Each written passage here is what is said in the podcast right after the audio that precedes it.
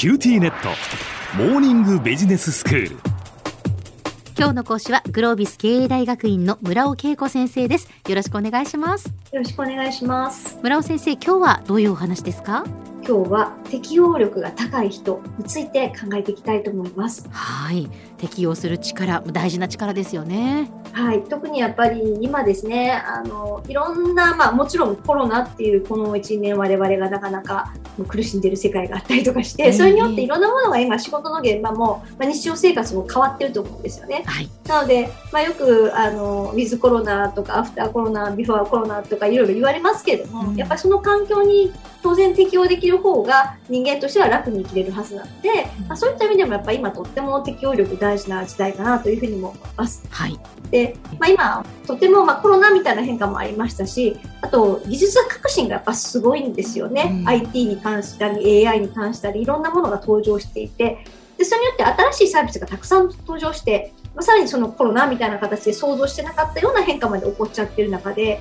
すごく見通しが効かない状況の中で今あるわけですが、はい、まあ、そうすると適応できない人にとってはものすごく逆に言うとストレスを抱えた社会でもやっぱりあるのでストレスを抱えないためにもいかに適応するかっていうことがより重要視されているということです。はいでさらにそういった意味でビジネスっていうところにフォーカスをして、まあ、これすごい適応力現場でも求められてるんですが、うん、なんでっていうことを少し説明しておくとよくあの DX デジタルトランスフォーメーションみたいなキーワードが、まあ、この1年2年ぐらいすごく言われてると思うんですよね。えでこれはやっぱり企業として推進していかないと多分次の時代に残れないっていうふうな大きな変革の波で何を言ってるかっていうとどこの現場も、まあ、リアルの接点からオンラインの接点みたいな形で、えー、接点が変わっている中で、やっぱりデジタル上の世界、IT を使ったデジタル上の世界に適応できる企業にならないと、まあ、時代に取り残される。つまり、すべての仕組みが、今までリアルで店舗で接客してたものも、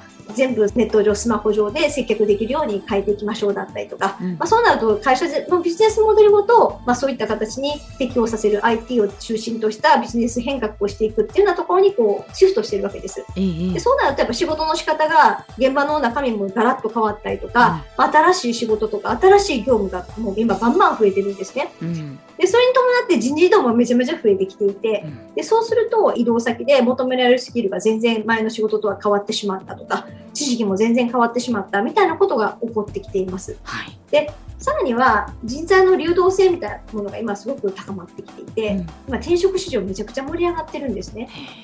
なので仕事のが変わるもっと言うと働く会社ごと変わるみたいなことなんかもやっぱり増えてくると、まあ、新しい環境、まあ、文化も違えば仕事の仕方も違えばそうなった時に、まあ、やっぱりいかにスムーズに新しいものを学んでそっちに適応していくかみたいなこの適応力っていうことがすごく求められるってことになります。じゃあこの適応力がある人の特徴ってどんな特徴があるのかっていう観点を見ると、はい、まず何よりもまずやってみるっていうチャレンジ精神と、まあ、あと好奇心がやっぱり旺盛ですよね。ええ、で何事にも前向きに捉えてポジティブにやっぱ考えていく、まあ、そんな特徴があって、うん最後はやっぱり全体を俯瞰してみることができて、中長期目線で効率的な観点も考えることができる。まあ、そんな特徴がやっぱり適応力がある人の特徴かなというふうに思います。はい。簡単に言いましたが、結構なかなかどのスキルもね、簡単には身につかないスキルだったりとかするわけですけども。ね、そうですよ。でもじゃあ、この適応力身につけるっていうと何が嬉しいかっていうと、あの適応力があれば急な変化とかイレギュラーに、まあ、ストレスなく対応できて、うん、まあ、そういう人材何でもできる速やかに学べる人材だよねっていうふうに認められると、まあ、当然新しい仕事に任命してもらえる確率が高まるそんなメリットがやっぱりあります。うんで、まあ、急な部門移動とか転職とか、まあ、環境が変わってもやっぱり適応力があれば活躍できるわけですよね。うん、でやっぱ環境が変わってしまうと新しい人と全くゼロから仕事してゼロから信頼を作っていくみたいなそんなやっぱり必要があるので、うん、まあ結果としてやっぱ対人スキルが上がっていくみたいなところなんかもあるので、うん、やっぱり適応力すごく大事な時代っていうことにはこれ変わりがないっていうことかなと思います。そうですね。だから、適応力をやっぱり身につけたらメリットがあるということはよくわかるんですけど、はい、じゃあその適応する力を自分がこう高めるためにどういうことをしたらいいのかっていうことですけど。そうですね、そこは大事ですよね。えー、で、まずは、経験したことがないことに積極的に手を挙げてみる。人間ってね変わりたくないし変わるのはすごい大変ではいで経験したことがないことにチャレンジするってもうかなりプッシュしてやらないといや勇気がいりますよね。そうなんですよ学ぶことも多いから、ええしんどいなってやっぱり思っちゃうと思うんですよね。うんうん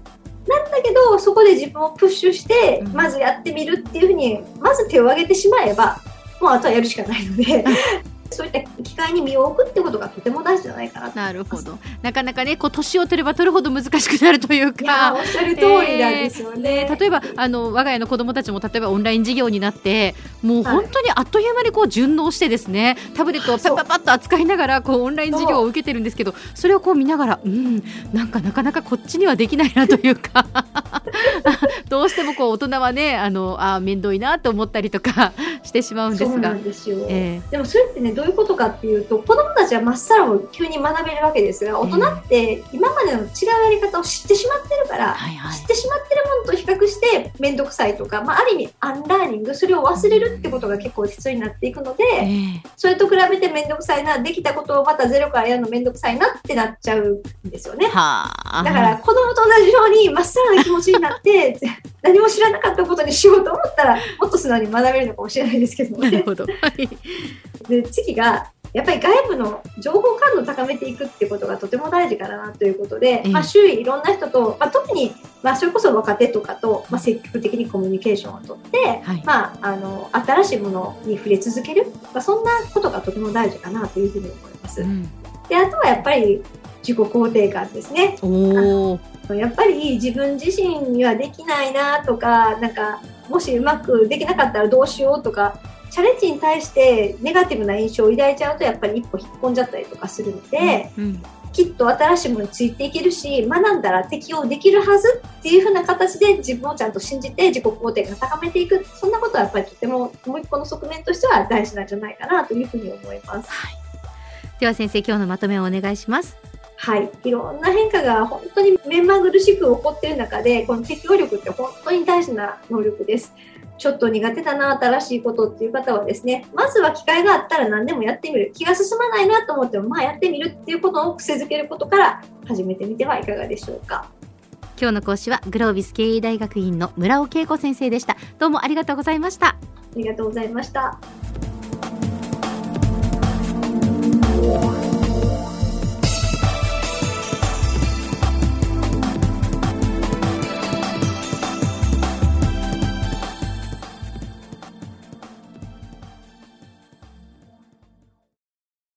QTnet。